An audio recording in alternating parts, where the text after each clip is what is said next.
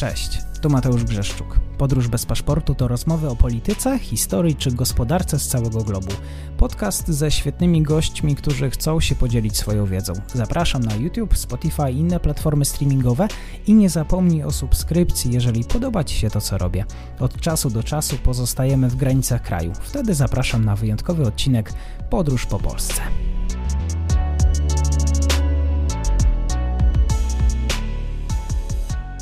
Dzień dobry. Dzisiaj długo wyczekiwana i zapowiadana rozmowa z panem doktorem Ernestem Wyciszkiewiczem, ale zanim chciałbym bardzo podziękować Łukaszowi Smykałowi za to, że zechciał mnie wesprzeć na profilu na Patronite. Bardzo dziękuję za to, że chcesz mieć swój udział w powstawaniu tego podcastu i wszystkich tych, którzy chcą, żeby podróż się dalej rozwijała. Zachęcam do dobrowolnej wpłaty właśnie w serwisie Patronite. Na koniec również i dzisiejszego odcinka skrót najważniejszych wydarzeń przygotowane przez Światowy Podcast. A moim gościem jest pan dr Ernest Wyciszkiewicz, dyrektor Centrum Polsko-Rosyjskiego Dialogu i Porozumienia. Dzień dobry panie dyrektorze, dziękuję za przyjęcie zaproszenia. Dzień dobry, mnie również jest bardzo miło.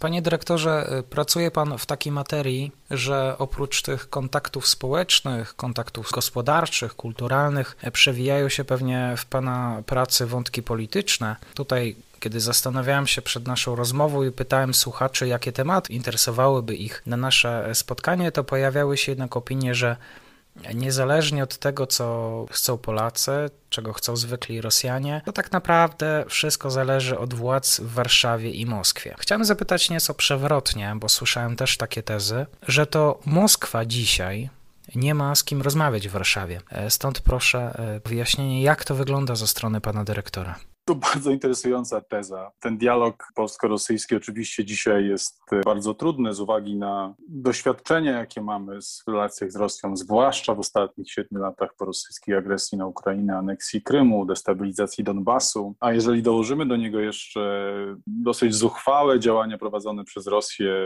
w stosunku do szeroko pojętego Zachodu, Stanów Zjednoczonych, fale dezinformacji, próby ingerencji w procesy wyborcze, czy wreszcie znane nam wszystkim eskapady rosyjskich służb specjalnych wyposażonych w broń chemiczną. W zasadzie możemy jasno dostrzec, po której stronie leży odpowiedzialność za obecny stan relacji między Rosją a Zachodem. A dlaczego mówię Rosją a Zachodem? Dlatego, że Polska jest integralnym elementem wspólnoty państw zachodnich. To, jakie relacje dzisiaj łączą nas z Rosją, zwłaszcza w sferze relacji politycznych, jest funkcją ogólnego stanu relacji Rosja-Zachód, na który nakładają się oczywiście specyficzne polsko-rosyjskie kontrowersje, napięcia, w tym przypadku związane głównie oczywiście z problematyką historyczną, czyli z tym, że mamy, zwłaszcza jeżeli chodzi o przedstawicieli obecnych elit rządzących Rosją, mamy co do zasady odmienne interpretacje wydarzeń historycznych, zwłaszcza dotyczących ostatniego stulecia i dostrzegamy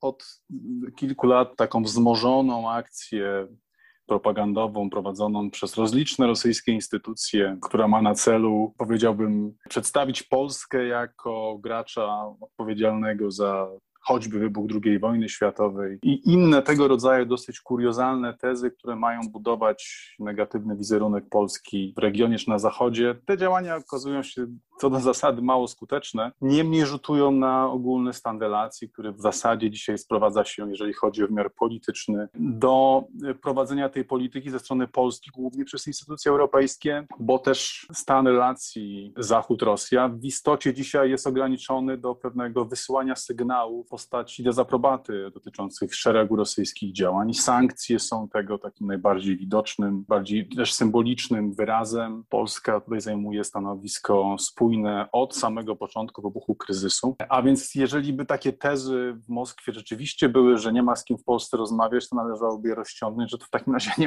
nie ma z nikim na Zachodzie rozmawiać, dlatego że tutaj Polska specjalnie się nie wyróżnia, jeżeli chodzi o stanowisko wobec rosyjskiej polityki. Mamy oczywiście różne recepty na to, co robić w Europie. Owszem, tutaj są różnice. Natomiast diagnoza i wskazanie na to, kto jest odpowiedzialny za obecny stan relacji Rosja-Unia Europejska, Rosja-Zachód, Rosja-Polska jest dosyć jednoznaczny i to należy tych źródeł szukać w zachowaniu, w działaniach Moskwy w ostatnich latach zwłaszcza.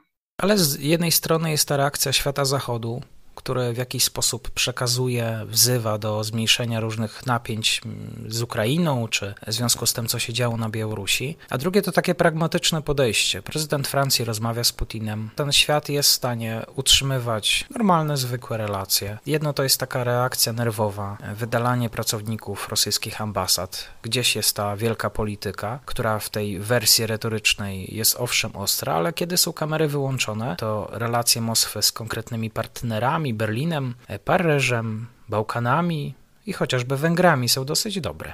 Pytanie, jak określamy termin dobry, co to znaczy? To moim zdaniem jest akurat trochę inaczej, to znaczy w warstwie retorycznej, na przykład jeżeli spojrzymy na propozycję prezydenta Macrona, to minęły 2 lata i w zasadzie nie zostało z nich nic. Poza oczywiście retoryką, która się pojawiła, że oto mamy wykorzystać, powiedziałbym, obecną sytuację strategiczną, żeby na przykład, bo jest taka mityczna teza, wyciągnąć Rosję z objęć Chin i wspólnie z nią prowadzić tą nową rywalizację, która się wyłania, prawda, w związku z rosnącą siłą polityczną i gospodarczą Pekinu. No to była jedna z tych tez, które prezydent Macron forsował i nic z niej nie wyszło i raczej nic z niej nie wyjdzie. W zasadzie, jeżeli byśmy zdjęli z agendy problematykę Nord Streamu, to by niewiele zostało z sukcesów relacji bilateralnych rosyjskich z poszczególnymi partnerami w Unii Europejskiej. Na dodatek jeszcze nawet w przypadku Gazociągu Północnego raczej problemem są Niemcy, aniżeli Rosja, bo Rosja dosyć spójnie ten projekt prowadzi od lat. Natomiast problem dla nas, dla Polski leży przede wszystkim w stanowisku, które prezentują Niemcy i to, co się dzisiaj dzieje w przypadku tego projektu, jest wynikiem raczej pewnej skuteczności lobbingowej Berlina.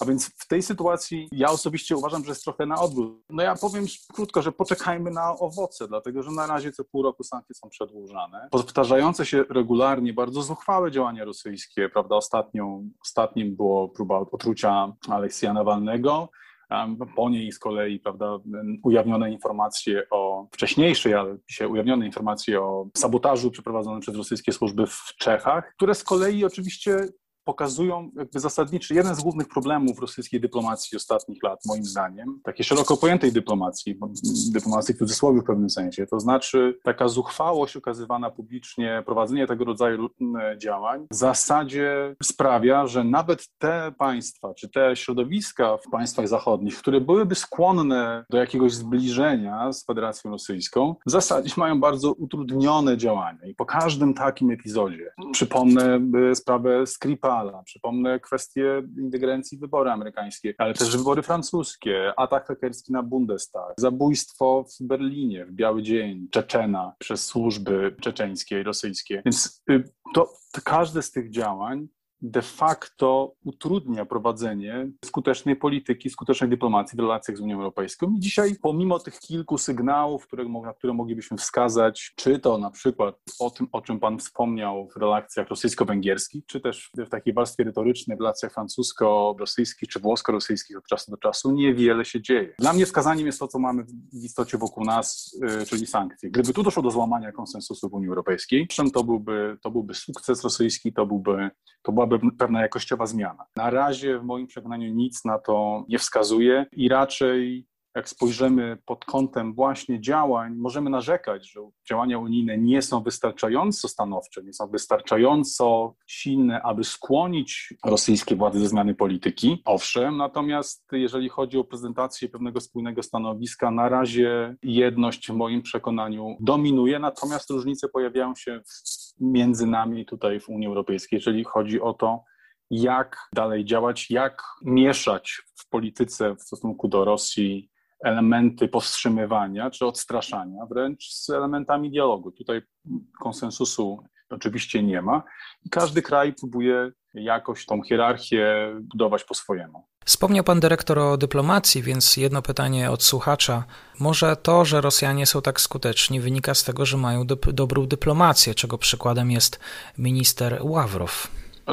Dla mnie ten mit jest niezwykle interesujący, że on nadal jest żywy, o czym świadczy to pytanie. I oczywiście każdy mit trochę zawierał odrobinę prawdy, no ale większość to jednak jest pewna opowieść, która służy trochę poprawianiu nastroju, trochę pozyskiwaniu narybku dla kuźni kadr, trochę dla dbania o wizerunek. Ta odrobina prawdy to jest dziedzictwo sowieckie z czasów zimnej wojny, gdy faktycznie dyplomaci Związku Sowieckiego Siłą rzeczy jako przedstawiciele światowego mocarstwa błyszczeli na salonach. Rosja poniekąd siłą inercji przejęła ów mit, ale też przejęła część kadr oczywiście, napełniając nową treścią politykę. Natomiast w ostatnich latach moim zdaniem to jest jednak równia pochyła. I to nawet nie chodzi o jakość kadr tej dyplomacji, bo one są różne, jak w każdym kraju. Raz lepsze, raz gorsze, tu trudno o jakieś uogólnienia. Natomiast zwłaszcza obserwując aktywność rosyjskiej dyplomacji w sferze publicznej poprzez obserwację ich aktywności w mediach społecznościowych, no możemy się łatwo przekonać, że MSZ trochę stracił, jeżeli chodzi o funkcję prowadzenia polityki zagranicznej Federacji Rosyjskiej. Raczej przeistoczył się w rzecznika, zwłaszcza taki podmiot służący przede wszystkim uzasadnianiu decyzji podejmowanych na Kremlu.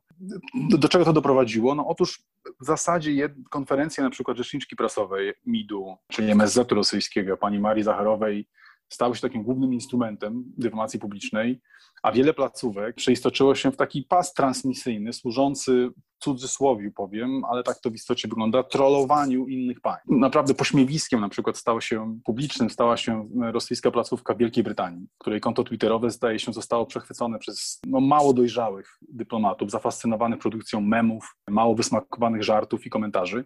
I takich przykładów można mnożyć. Oficjalne konto MSZ-u również, powiedziałbym, nie skąpi nam manipulacji historycznych i dezinformacji. I to wszystko spływa, że oczywiście, gdy spojrzymy na Siergieja Ławrowa jako postać dyplomatę, widzimy doświadczonego, kompetentnego człowieka, co pokazał zwłaszcza choćby w Moskwie podczas niesławnej wizyty Josepa Borrella, którego zręcznie wprowadził w pewną dyplomatyczną pułapkę. No i oczywiście tutaj widzieliśmy na własne oczy, w jaki sposób Siergiej Ławrow był w stanie osiągnąć swój cel w postaci odpowiedniego przekazu, który miał być wysłany, takiej demonstracji wysłanej na zewnątrz, jeżeli chodzi o głównie pokazanie pewnego braku poważania dla Unii Europejskiej jako całości, takiego sygnału, że raczej zależy nam na relacjach bilateralnych i dwustronnych. Ale w istocie rzeczy coś, co można byłoby uznać za rodzaj sukcesu medialnego trwającego przez kilka godzin, obróciło się przeciwko Rosji, dlatego że w zasadzie w większości krajów europejskich to wzbudziło raczej frustrację i niechęć i taką świadomość, że Moskwa demonstracyjnie pokazuje, że nie jest specjalnie zainteresowana poważnym dialogiem, a zajmuje się tego rodzaju, użyję jeszcze raz tego słowa, trollowaniem europejskich dyplomatów. Więc to pokazuje, że gdzieś ten mit doskonałej, świetnej rosyjskiej dyplomacji trzeba brać po prostu w cudzysłów dzisiaj. Czy w cudzysłowie też powinniśmy wziąć ten mit o skuteczności i jakości rosyjskich służb specjalnych? Mam tutaj na myśli ten chociażby telefon Nawalnego do agenta FSB i pytanie, czy rosyjskie służby właściwie to kontrolowały, czy to wszystko było ustawione, czy jednak była to sromotna porażka? Moim zdaniem zdecydowanie porażka i to wykazało raczej dużą taką zuchwałość połączoną z niezdolnością do oceny takiej długofalowej prowadzonej działań. Ta operacja została przygotowana w sposób obnażony przez Nawalnego i przez Bellingcat dosyć, powiedziałbym, spektakularnie. Jeżeli dorzucimy do tego te informacje ujawnione przez Czechów o operacji prowadzonej przy 7 lat temu w Czechach, która doprowadziła do sabotażu i wybuchów w magazynach broni, to pokazuje nam, że oczywiście rosyjskie służby specjalne rozuchwaliły się i prowadzą bardzo aktywne działania na Zachodzie. I to, że wiemy, czy to, że poniosły porażkę w tych kilku operacjach, oczywiście nie może nas prowadzić do wniosku, że innych takich porażek też doznały. Nie mamy tej wiedzy. Wiemy natomiast, że bardzo aktywnie prowadzą działania operacyjne. W istocie rzeczy na pewno od wojny z Ukrainą, które mają na celu czy to eliminowanie ludzi uznanych za zdrajców, czy to zapobieganie współpracy wojskowej państw zachodnich z Ukrainą. Pewnie jeszcze miały na celu wiele innych zamiarów. Więc dalej byłbym od tezy, że służby rosyjskie nie działają skutecznie, dlatego że jeżeli spojrzymy z kolei na choćby aktywność w cyberprzestrzeni, sławny atak z ubiegłego roku SolarWinds, który w zasadzie trwa do dzisiaj, bardzo, powiedziałbym, spektakularną, ale niewidoczną publicznie operację mającą na celu pozyskiwanie danych z dziesiątków, jeśli nie setek instytucji publicznych i prywatnych państw zachodnich, w tym Polski, to mamy taki, powiedziałbym, dwuznaczny obraz. To znaczy oprócz tych spektakularnych porażek, które widzieliśmy, no jest też taka demonstracja wysokich zdolności w nowej sferze, w cyberprzestrzeni do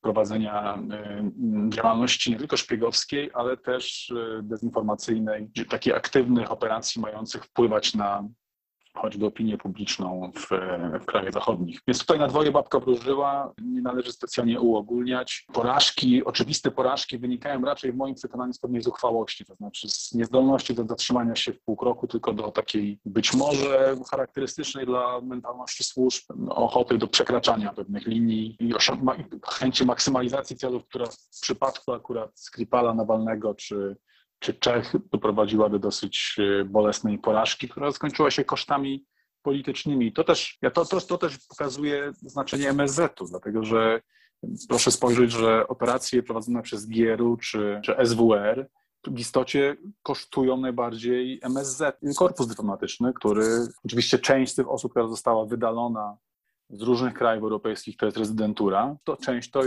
to są dyplomaci, którzy są odpowiedzialni za prowadzenie takiej codziennej pracy w krajach gospodarzach i rosyjski MSZ stracił w ten sposób część oprzyrządowania, które służy do budowania normalnych relacji dyplomatycznych i politycznych. Tutaj obraz nie jest aż tak jednoznaczny, rosyjskie służby są bardzo aktywne, no choćby już kończąc ten wątek, dzisiejsza sytuacja, czyli skandal związany z samolotem przechwyconym przez myśliwiec białoruski, zmuszony do lądowania w Mińsku po to, aby porwać w istocie rzeczy i aresztować białoruskiego dziennikarza opozycjonistę. Też pojawiają się na razie tylko plotki, spekulacje o możliwym zaangażowaniu rosyjskich służb. A więc tutaj ten obraz jest daleko bardziej dwuznaczny, niejednoznaczny, co wynika też z samej specyfiki działalności służb.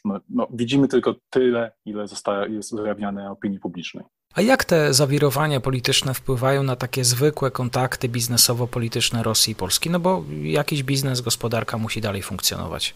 Tu oczywiście trzeba na początku sobie uświadomić może kontekst też gospodarczy, dlatego że przez wiele lat w Polsce funkcjonował mit takiego Eldorado na wschodzie, to znaczy wielkiego, chłonnego, potencjalnie nieograniczonego rynku, który czeka na polskich producentów, polskich inwestorów. Ten mit funkcjonował przez wiele lat i gdy pojawiła się pierwsza fala sankcji, takich poważniejszych w związku z agresją rosyjską na Ukrainę i kontrsankcjami wprowadzonymi przez Rosję na przede wszystkim sektor rolno-spożywczy w Polsce, pojawiają się takie głosy, że oto doprowadzi to do bardzo poważnych strat w polskiej gospodarce i tąpnięcia. I bardzo szybko okazało się, że w istocie rzeczy do niczego takiego nie doszło. Oczywiście niektóre przedsiębiorstwa poniosły straty, niektórzy przedsiębiorcy być może nawet zbankrutowali. Niemniej całościowo polskie rolnictwo się obroniło bardzo dobrze. A dlaczego? Dlatego, że okazało się szybko, że całościowo patrząc polski handel nie zależy od Rosji prawie w ogóle. A głównym partnerem naszych przedsiębiorców są przede wszystkim partnerzy w krajach Unii Europejskiej, a jeśli poza nią, to też udało się pozyskać nowe rynki w Azji, w Afryce czy w Ameryce. I okazało się, że ten mit jednak był przesadzony i gdy spojrzymy na ostatnie lata, to oczywiście widzimy tąpnięcie w relacjach handlowych związane z sankcjami i ogólnym spowolnieniem też gospodarczym w Rosji, związanym z innymi też przyczynami, nie tylko z sankcjami. Natomiast widzimy pewne odbudowywanie relacji handlowych w ostatnim roku, 2 latach, co jest związane z efektem bazy. Po prostu tak nisko te relacje spadły, że w zasadzie wystarczy, że w jakiejś kategorii eksportowej dojdzie do jakiegoś kontraktu i zwiększenia obrotów, to widzimy to błyskawicznie w statystykach. Niemniej takim przykładem, dobrą ilustracją takiego głównego ograniczenia, czyli tego, że Rosja po prostu nie jest aż tak istotna, jak nam się wydawało, jest takie na przykład pokazanie, jak wyglądają dzisiaj sumarycznie relacje, polsko-niemieckie, polsko-czeskie w porównaniu do polsko-rosyjskich handlowe. Obroty handlowe między Polską a Niemcami to jest prawie 120 miliardów, czy w zeszłym roku prawie 120 miliardów euro, a z kolei obroty niemiecko-rosyjskie to 44 miliardy, więc to już nawet mniej niż połowa. Gdy spojrzymy na obroty Polski z Czechami na przykład, 10-milionowymi, no to nasz handel jest 2 razy większy niż handel z Rosją. To pokazuje jednoznacznie, że polska gospodarka jest skierowana po prostu gdzie indziej. Oczywiście mamy tam inwestorów, istnieją polskie firmy, które próbują jakoś się odnaleźć na tym rynku. To jest trudne dzisiaj też z powodów politycznych.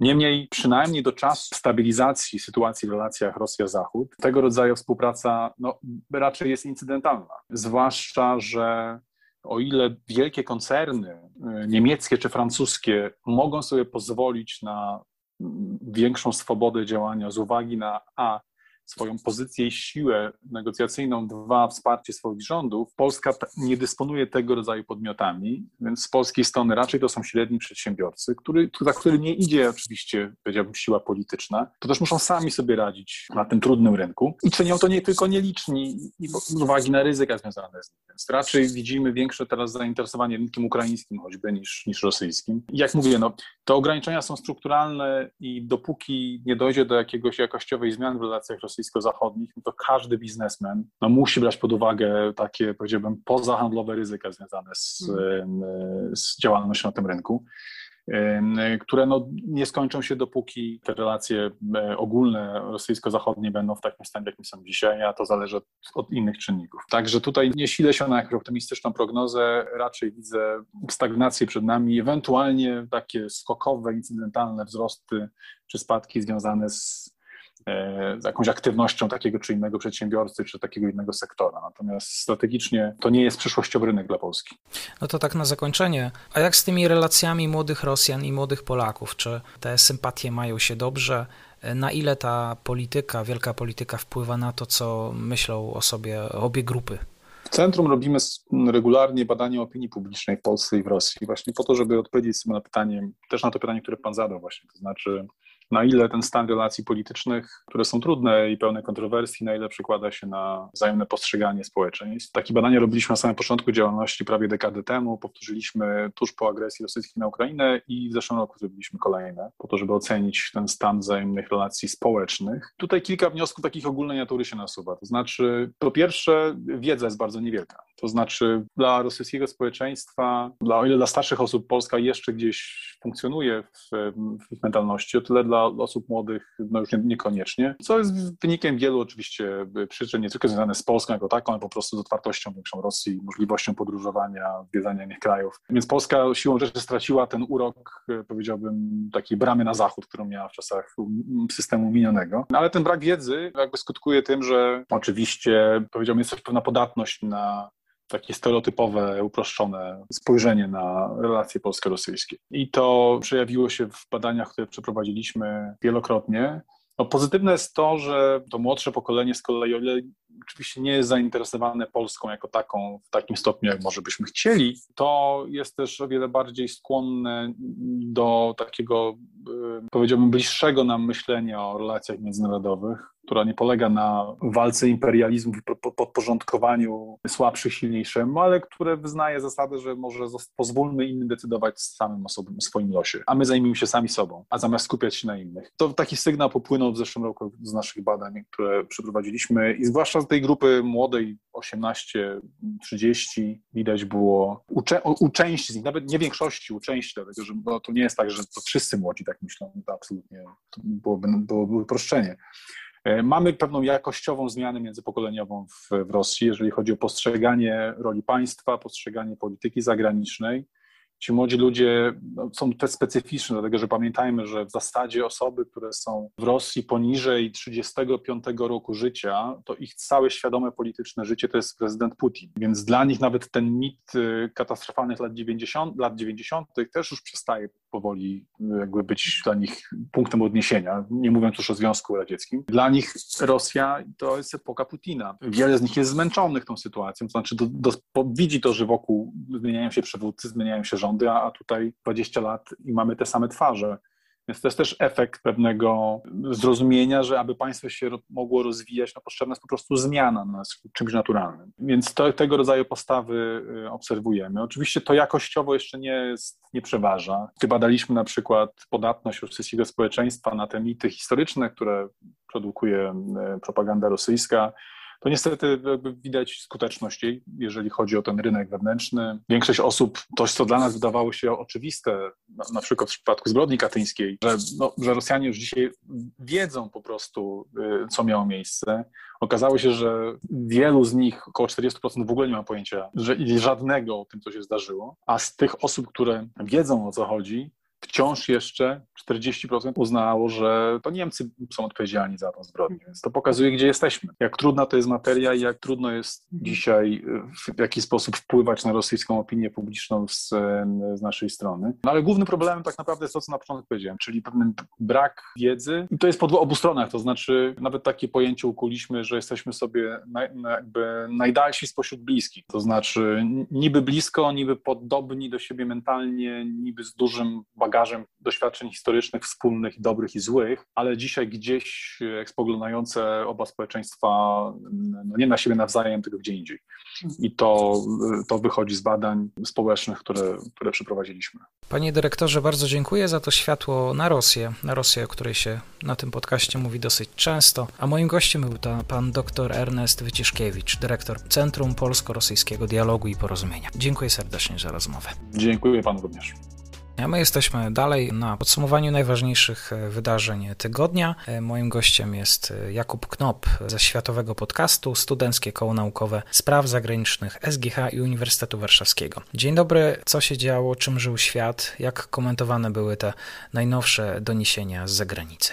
Cześć, miło mi ponownie brać udział w podcaście. Przechodzę od razu do wydarzeń, tak więc pierwsze, które zwróciło moją uwagę, jest to, że 15 czerwca miało miejsce największe naruszenie strefy identyfikacyjnej Tajwanu przez chińskie siły powietrzne. Według informacji podawanych przez Tajwańczyków w operacji wzięło udział aż 28 samolotów bojowych. W ostatnim roku takich incydentów było około 300 i ostatnie wydarzenie miało być odpowiedzią na wspólne oświadczenie przywódców państw G7, które podkreśliło potrzebę utrzymania stabilnej i pokojowej sytuacji w Cieśninie Tajwańskiej. Innym wydarzeniem było zawiązanie umowy handlowej pomiędzy Australią i Wielką Brytanią. Trzeba sobie powiedzieć, że Brytyjczycy całkiem sporo sobie obiecują w kwestii zacieśnienia kooperacji gospodarczej z państwami właśnie z tego regionu świata. Jednakże warunki tej umowy wywołały raczej mieszane odczucia na Wyspach. Wydaje się, że największym przegranym mogą okazać się rolnicy. Jest to związane z tym, że sektor ten w Australii jest nastawiony na skalę, przez co też koszty są znacznie niższe. Po prostu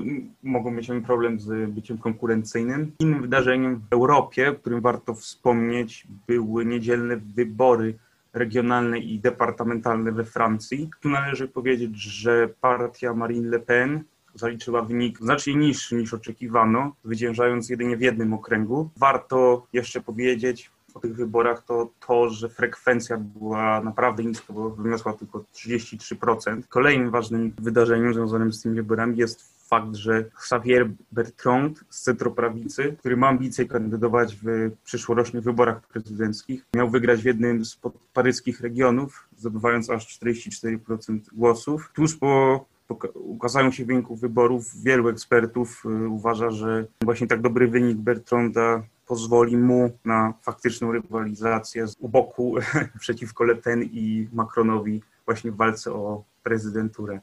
I druga tura tychże wyborów odbędzie się już w nadchodzący weekend. Jeszcze jednym wydarzeniem z Europy, które miało miejsce 21 czerwca, jest to, że Stefan Löfven jako pierwszy premier w historii Szwecji przegrał głosowanie nad wotum nieufności i teraz przywódca partii socjaldemokratów będzie musiał podjąć decyzję, czy zwołać nowe wybory, czy też złożyć dymisję. I ostatnim wydarzeniem, teraz przeniesiemy się na Bliski Wschód, które było naprawdę istotne w ostatnim czasie, jest zwycięstwo Ebrahima Raisiego z ramienia frakcji konserwatystów w wyborach prezydenckich w Iranie. No i właśnie o to też chciałbym zapytać, jak wyglądają te słupki wyborcze? Sam polityk podlega amerykańskim sankcjom. Powiedz coś więcej o tej postaci. Od 2 lat pełnił rolę szefa systemu sądownictwa w Iranie. Od 2013 roku, kiedy Rouhani przejął stanowisko prezydenta, konserwatyści jakby utracili pełną kontrolę nad państwem, ale teraz po 8 latach tak naprawdę będą mieli swoich przedstawicieli na do wszystkich poziomach władzy w Iranie. Tak naprawdę z tymi wyborami jest związanych sporo kontrowersji, bo politycy uważani za reformatorów, jak się o nich mówi tam w Iranie, którzy mieli zdecydowanie największe szanse na zwycięstwo, zostali dopuszczeni do startu w wyborach, co spotkało się z naprawdę dużym sprzeciwem, szczególnie młodych mieszkańców Iranu. I wielu z nich zdecydowało się tak naprawdę na bojkot tych wyborów. Warto jeszcze powiedzieć o tym, że frekwencja ogólnie wyniosła mniej niż 50% i dodatkowo 3 miliony głosów było nieważnych. Biorąc to pod uwagę, można zaryzykować tezę, że szansa wybuchu protestów społecznych w Iranie jest całkiem wysoka w przyszłości i należy z uwagą obserwować ten region świata. Dziękuję za ten skrót. Słyszymy się niebawem. Następny odcinek właśnie w kontekście irańskim z Pawłem Rakowskim, ekspertem do spraw Bliskiego Wschodu. Do usłyszenia.